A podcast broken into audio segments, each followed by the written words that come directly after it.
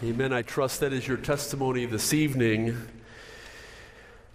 We are longing for and looking forward to eternity in heaven.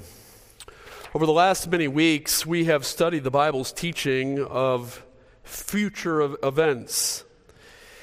And we examined the rapture of the church from 1 Thessalonians 4. Jesus will meet his bride, the church, in the air and take us to be with him forever. Next, the judgment seat of Christ, literally the Bema seat of Christ, a reference to the ancient Olympic Games in which athletes were rewarded and awarded for running their races. The marriage supper of the Lamb is to follow. It's the consummation and the celebration of our union with Jesus Christ as his bride. On earth, the rise and the fall of the Antichrist, Satan's agent who tries to tries to gain final control of the earth during the days of the tribulation. Those seven years, also known as Daniel's 70th week, when God pours out his wrath on the earth in a series of judgments like the world has never known or experienced before. Then the second coming of, of Jesus. Jesus returns to earth at the Mount of Olives and defeats the enemies of Christ at the Battle of Armageddon which is then followed by the 1,000 year kingdom reign and rule of Jesus Christ here on this earth. This evening, I'd like to conclude this series of studies on future events with uh, a look at, at heaven. And public polls reveal that 80% of all Americans believe in a place called heaven and an equal number of people generally want to go to heaven when they die. But what do we really know about heaven? And beyond the imaginations of artists and authors, what does the Bible teach us? Beyond the vague sense of the afterlife in a better place, what does the Bible teach us about heaven? The Bible tells us, tells us that heaven is God's dwelling place. The Lord looks from heaven. He sees the sons of men. From the place of his dwelling, he looks on all the inhabitants of the earth. It's God's dwelling place. Not only God the Father, also where Christ is today, Acts chapter 1. The angel said, Men of Galilee, to the disciples, Why do you stand gazing up into heaven? This same Jesus who was taken up from you into heaven will so come in like manner as you saw him go up into heaven. It's where Christ is. Heaven is the place where Christians go when they die. Paul wrote, For me to live is Christ, but to die is gain. If I live on in the flesh, this will mean fruit from my labor. Yet what I shall choose I cannot tell, for I am hard pressed between the two. Having a desire to depart and be with Christ, which is far better. That better place Heaven is a city, a country that's built by God. Hebrews 11 Abraham waited for the city which had foundations, whose builder and maker is God. Also, there then in verse number 16, but now they desire a better, that is, a heavenly country. Therefore, God is not ashamed to, call, to be called their God, for he has prepared a city for them. Heaven is what we might call paradise. It's what Jesus said from the cross to the man on the cross Assuredly, I say to you, today you will be with me in paradise. And so this evening, for the next 20, 30 minutes, I'd like us to think upon heaven. And as ground bound earthlings, we're most often consumed with our lives here and now on this earth, in this world. But our best lives are not here and now. Rather, Jesus has gone to prepare a place for us so that we can always be with the Lord. And this evening, as we think upon heaven, I, I, don't want us to only think upon heaven as a, in the sphere of space, as a, a place, which it is, a, a literal place, but also in the sphere of time. It's for eternity. It's the hope of the believer that we will always be with the Lord. And so don't allow your imagination and your affection to be captured by the material or the physical place. Be mindful that this is for eternity with the Lord. Let me pause for prayer and then we'll look at the scripture together. God in heaven, our heads and our hearts are bowed before you, recognizing that while you are transcendent, far above us, in heaven above, you are yet near to us. You are immanent, near to us.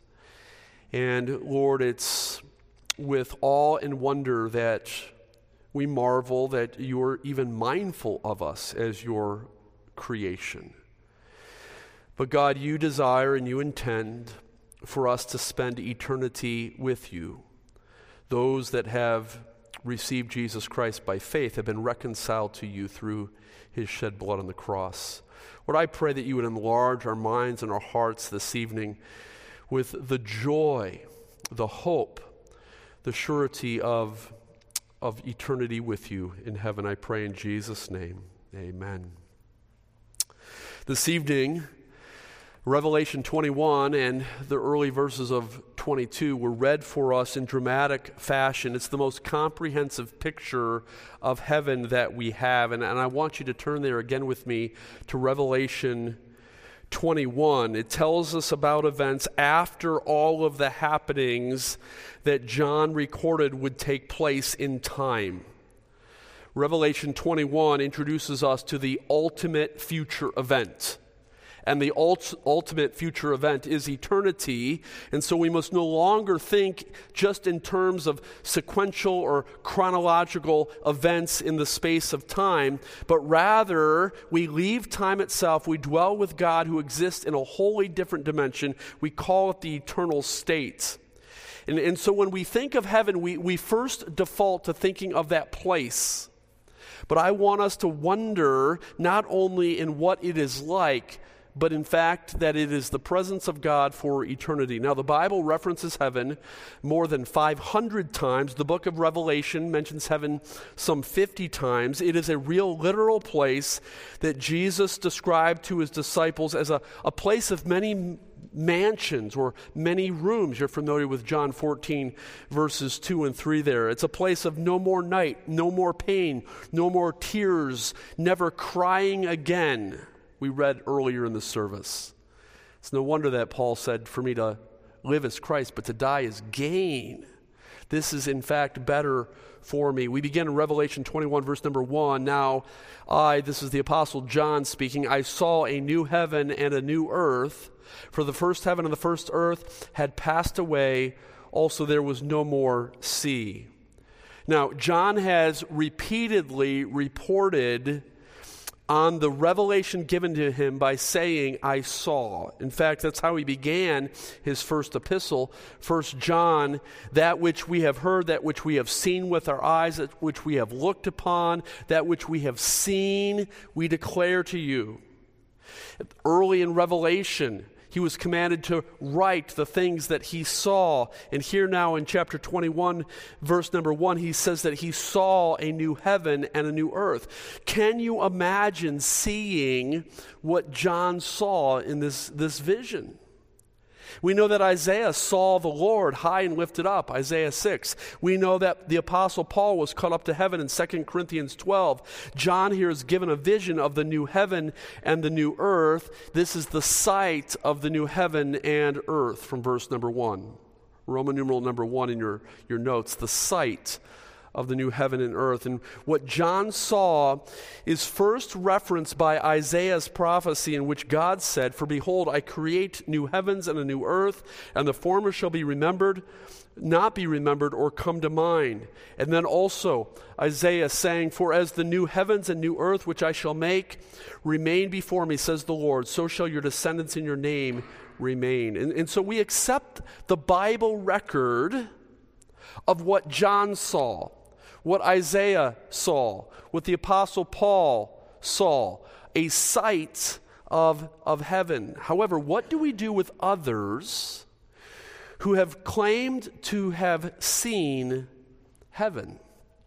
Lots of people claim a lot of things. A lot of people claim to have seen or heard a lot of things. And when it comes to the matter of heaven, um, people have cl- made claims to have seen heaven, and they've written books and they've made movies telling their stories. There's one book that's titled 90 Minutes in Heaven, sold millions of copies. There's another, perhaps you're familiar with uh, Heaven is for Real. A little boy's astounding story of his trip to heaven and back. Uh, it made it to the New York Times list of bestsellers. It was a- actually written by his dad, uh, claiming to recount what his son had seen. But I would caution you regarding such claims of those who have seen heaven. And, and, in fact, I would even tell you not only be cautious, I would, I would tell you to reject them. Hebrews 9:27 says it's appointed unto man once to die and after that, the judgment, not to make temporary visits to heaven and return to life. When the Apostle Paul was caught up to heaven, this is 2 Corinthians 12, he was given an abundance of revelation, but he refused to report on it. In fact, I would submit to you that the Apostle John would not have recorded what he recorded for us here in his Revelation if he had not been commanded to do so. Revelation 1 Write the things which you have seen, and the things which are, and the things which will take place after this. And so, what do we do then with those who claim to have seen heaven. I think Charles Spurgeon gives us good counsel. I've copied this for you there in your notes. He says, It's a little heaven below to imagine sweet things, but never think that imagination can picture heaven. When it is most sublime, when it is freest from the dust of earth, when it is carried up by the greatest knowledge and kept steady by the most extreme caution, imagination cannot picture heaven, even if, if we're most careful about it. It hath not entered the heart of man the things which God hath prepared for them that love him. Spurgeon goes on to say, imagination is, is good, but not to picture to us heaven. Your imaginary heaven you will find by and by to all be a mistake. Though you may have piled up fine castles, you will find them to be castles in the air, and they will vanish like thin clouds before the gale. For imagination cannot make a heaven. I hath not seen nor ear heard, near entered the heart of man to conceive it. And so it's important for us to set our minds on things above, but know that the fancies of our finite minds can never fully describe the glories of heaven. Whatever understanding that we might claim, we must claim from the Scripture, the text of the Scripture alone, not the imaginations of man. And while we might muse on the glories of heaven, imagine the golf courses in heaven. I think we err in trying to even in our human faculties imagine how good and how great it could be apart from the revelation of Scripture. But the Apostle John, John the Revelator, was given a sight of heaven. Here in verse number one, he speaks of it as the new heaven. It's, it's not something new in, in just a chronological sense, it's something new in a qualitative sense, as in something that has never been seen before.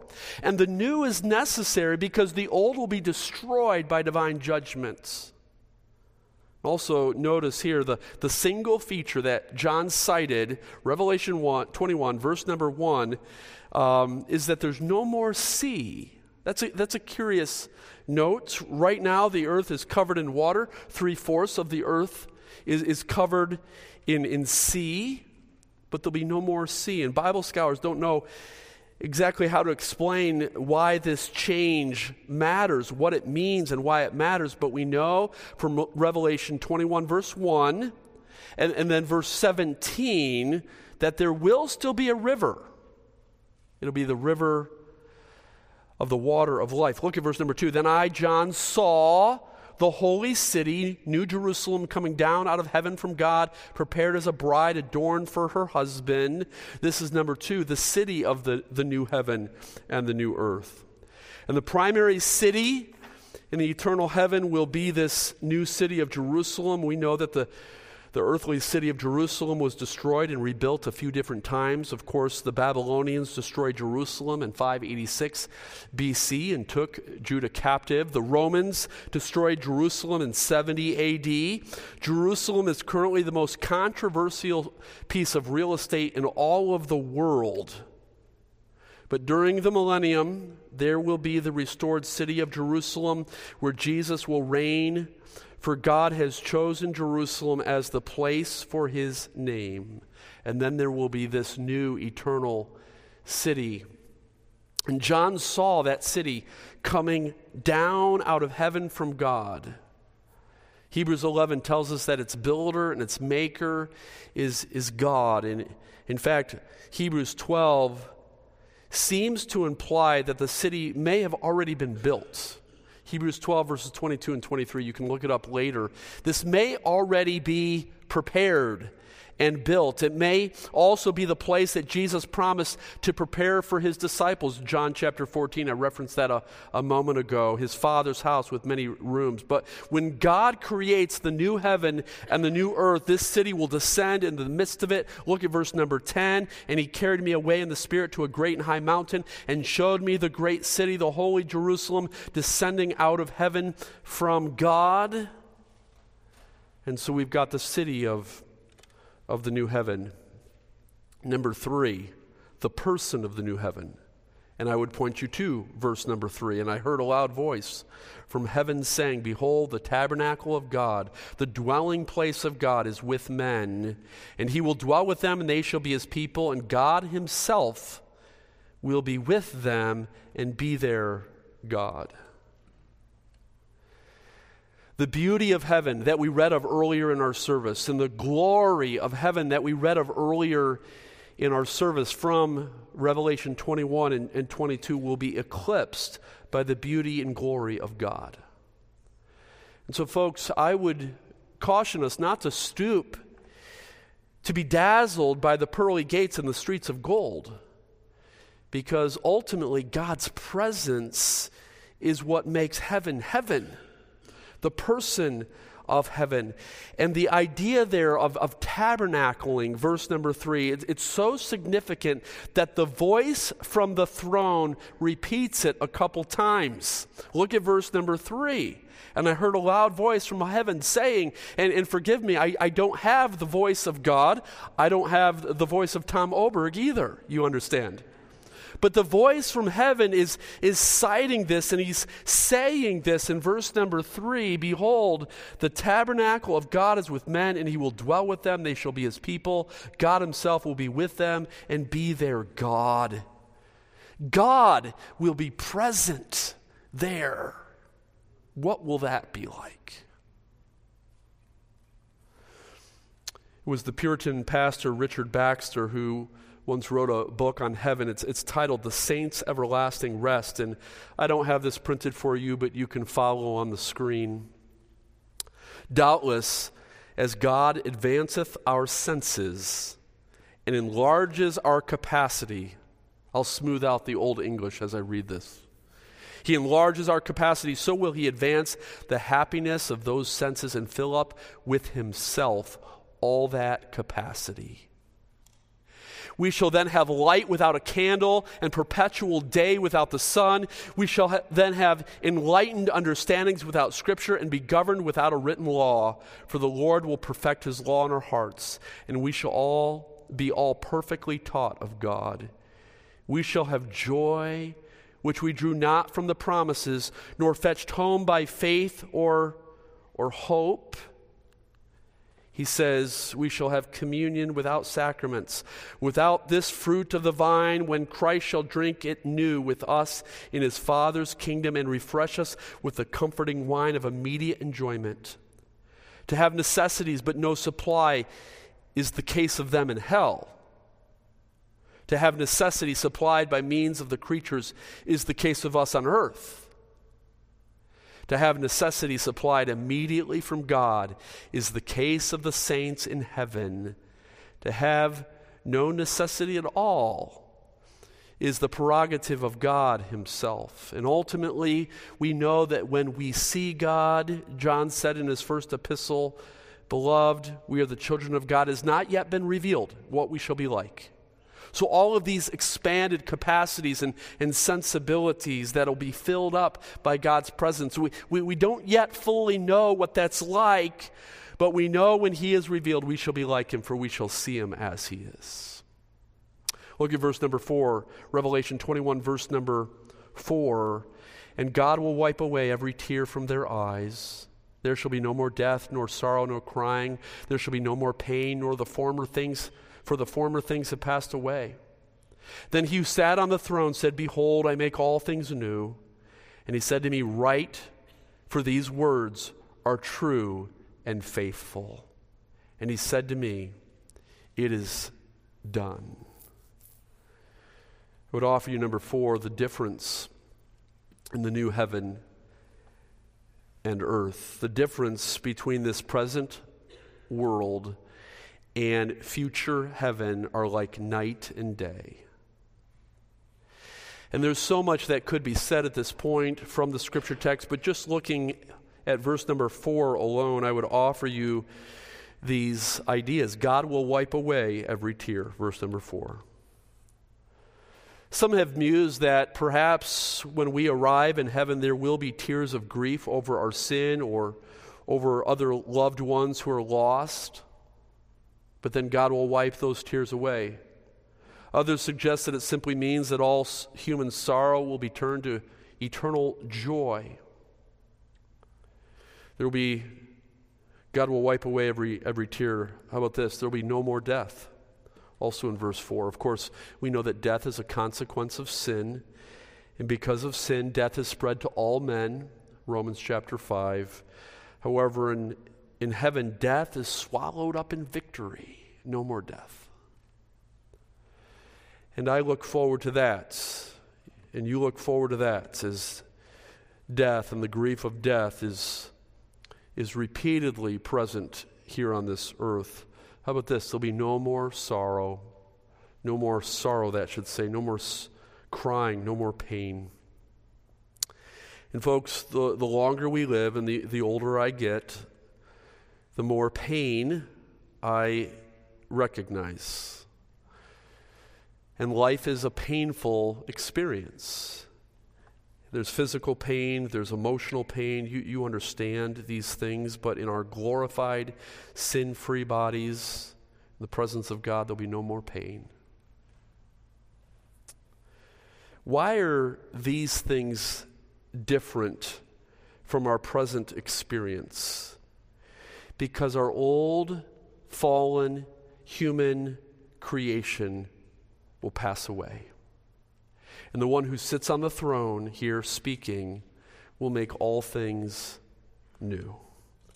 Now, at this point, imagine with me that the Apostle John is, is a little mesmerized. He has just received an enormous body of revelation. We know it as the book of Revelation. And he has seen the ugliest of things as God has revealed to him the events of the tribulation period, the atrocities that are described there in chapters 6 through 16 and following. But then it's as if God has to snap John back to attention and say, hey, hey, are you following? Are you keeping up? Are you paying? I want you to write this down. Look at verse number five. Then he who sat on the throne and said, Behold, I will make all things new. And he said to me, Write, for these words are true and faithful. And he said, It is done. Write this down, John. Don't let your imagination trail off. Stick with me. This is critically important. Verse 6.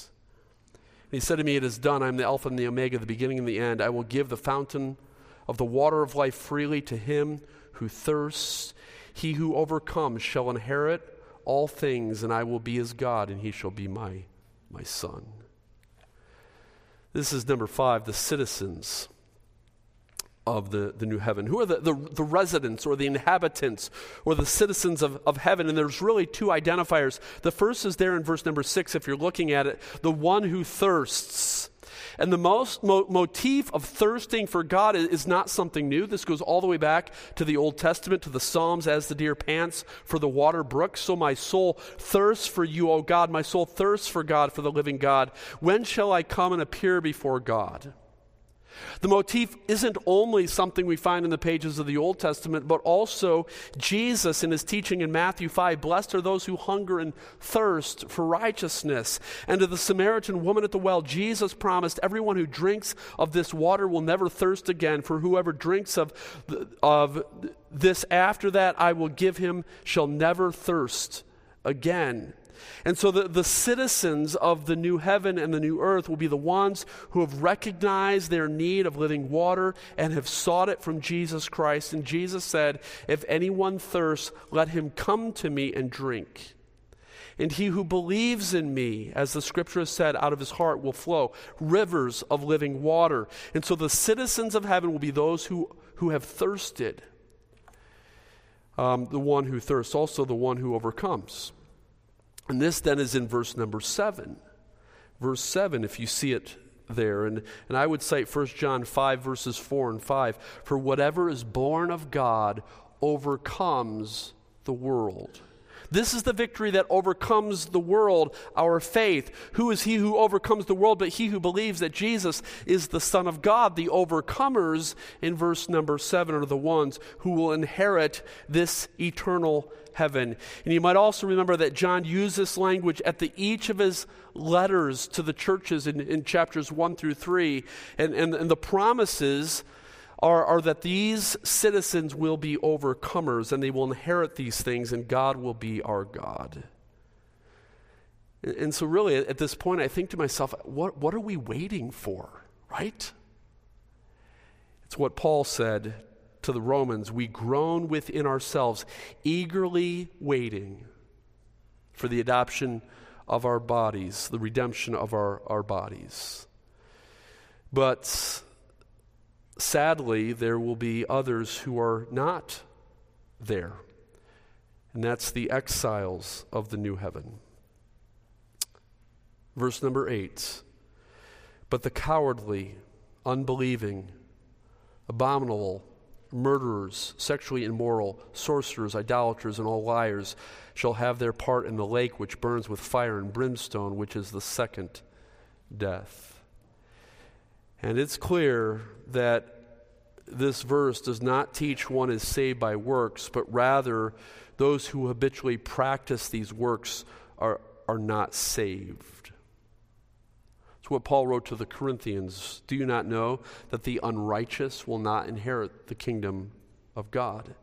Do not be deceived, neither fornicators, idolaters, adulterers, homosexuals, sodomites, thieves, covetous, drunkards, or revilers, extortioners will inherit the kingdom of God. But such were some of you, Paul said to the Corinthians. Such were some of us, I might say, to the Fourth Baptist Church. But you were washed, you were sanctified, you were justified in the name of the Lord and by the Spirit of our God.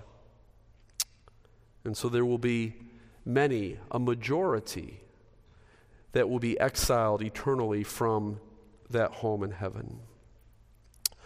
Folks, as we read these things, our, our thoughts of heaven ought to be informed by the Scripture. And we don't have time this evening to, to explore all that was read for us earlier by Tom. But I, I want to caution us don't allow your imagination to be captured by authors and artists outside of the Scripture. But go to the Scripture and think upon heaven as much as you can. Because the amount of time that we think about heaven, I think, does reveal something about our spiritual condition. As we walk on this earth and we plod on this sod as earthlings, as ground bound humans, pilgrims and strangers in this world. And we think upon heaven. And, and so I would have us to look forward to heaven. Just quickly as we conclude, looking forward to heaven, number one, is an evidence of salvation. We often say, home is where the heart is. Well, where is your heart? Where is your home? If you are looking forward to heaven, there is strong evidence of your salvation. Hebrews 11 explains that the heroes of faith recognized they were strangers and pilgrims on the earth. Their citizenship was in heaven, and so consequently, they desired that heavenly home, that heavenly country. So, looking forward to heaven is an evidence of your salvation. It's secondly, number two, it's an energizer of your sanctification. We meditate upon heavenly things and it transforms our lives. We set our hearts upon these heavenly things and we seek those things which are above. Colossians 3. I wish we had time to turn there and read Colossians 3. It's an energizer of our sanctification.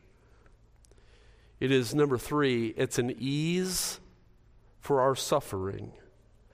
When you are focused on heaven above, and on eternity before you. The sufferings of this life are, what did Paul say there? Second Corinthians, he says they're a momentary, light affliction. That'll keep things in perspective. You're suffering today. There is conflict and there is crisis. There's consternation in, in your life. But it's light and it passes. It's for a moment. It'll ease our suffering. How about this? It's an exercise against sin. An exercise against sin. Romans 8. Those who live according to the flesh set their minds on the things of the flesh. But those who live according to the Spirit, the things of the Spirit, for to be carnally minded is death, but to be spiritually minded is life and, and peace. And I assure you, you will never be too heavenly minded to be of any earthly good. It's never happened. It's an exercise against sin. And then it's simply this it's an excitement for the Savior. An excitement for the Savior. Fanny Crosby, the blind poet, the hymn writer, when my life work is ended and I cross the swelling tide, when the bright and glorious morning I shall see, I shall know my Redeemer when I reach the other side and his smile will be the first to welcome me. Through the gates to the city in a robe of spotless white, he will lead me where no tears will ever fall. In the glad song of ages, I shall mingle with delight, but I long to meet my Savior first of all. I hope this evening that you desire with Paul to be with Christ, which is much better, far better than anything this world, this life can offer. Let me pray. God, thank you for the Bible record of heaven. We thank you, Lord, for giving us a glimpse, a hint of the glories of eternity in your presence forevermore. Lord, we do desire to dwell in the house of the Lord forever, as we read at the beginning of our service with our shepherd. God, our imaginations are, are incapable of fully appreciating the things that you have in store for us. But I pray that your Spirit, through your word, would give us a longing, an appetite, a desire for heaven above where you are. For I pray this in Jesus' name. Amen. Can we conclude by singing the old gospel hymn, When We All Get to Heaven? I hope that you can sing it with enthusiasm as it was written. Let's stand, stand together and let's sing.